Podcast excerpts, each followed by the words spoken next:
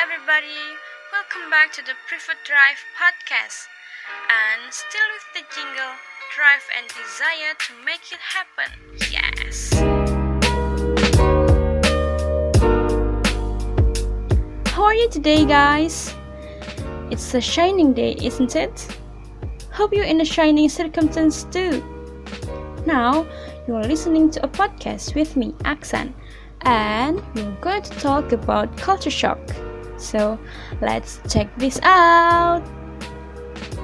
Well, guys, nowadays, COVID 19 is the most frequent topic that people talk about. Well, we're going to talk about it as well. Alright, we all knew that this is kind of a big culture shock this century.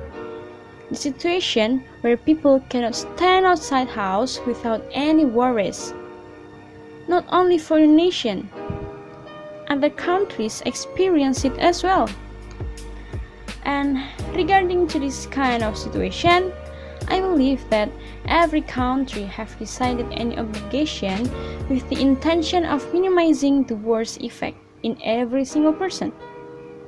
Well, we'll not talk about the whole country, Indonesia only.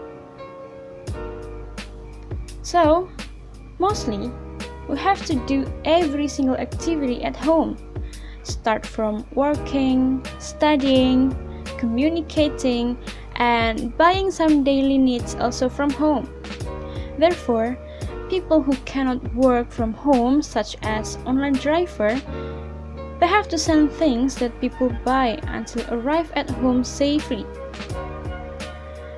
Thus, I'm highlighting such wondrous things that Indonesians do to help each other dealing with this condition.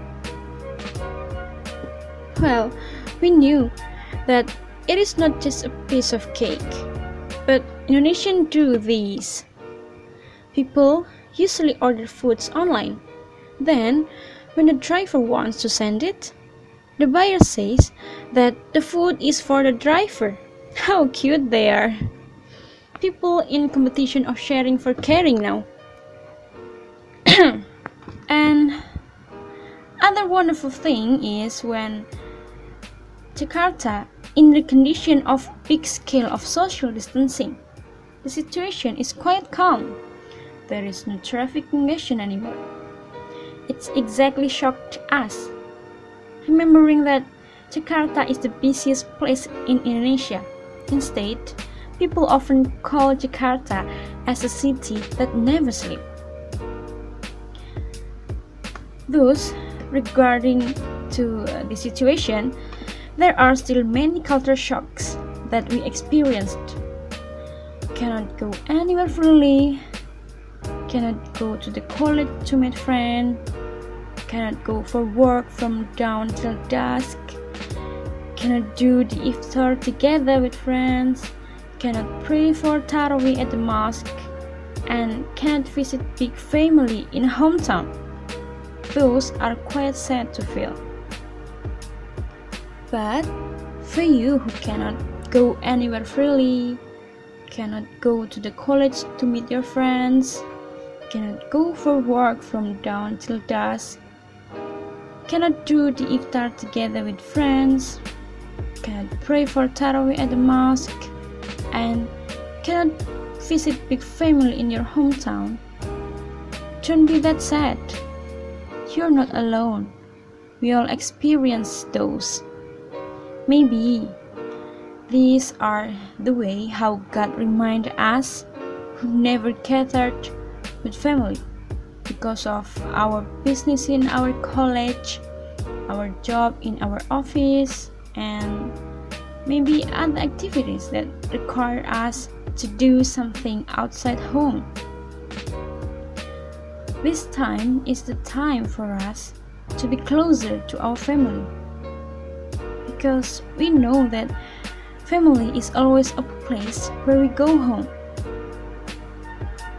Then, guys, let's fight together without worry about this culture shock from this condition. Believe that this will be over soon and we can meet each other soon as well. I know we can. Fight your bored feeling through think about positive things that we can get from this culture shock that are more than the negative things influenced. Together we can. Keep your spirit on. Well, time flies when you're having fun. I think it's such a good thing to talk about, but the time is over. See you then. Bye.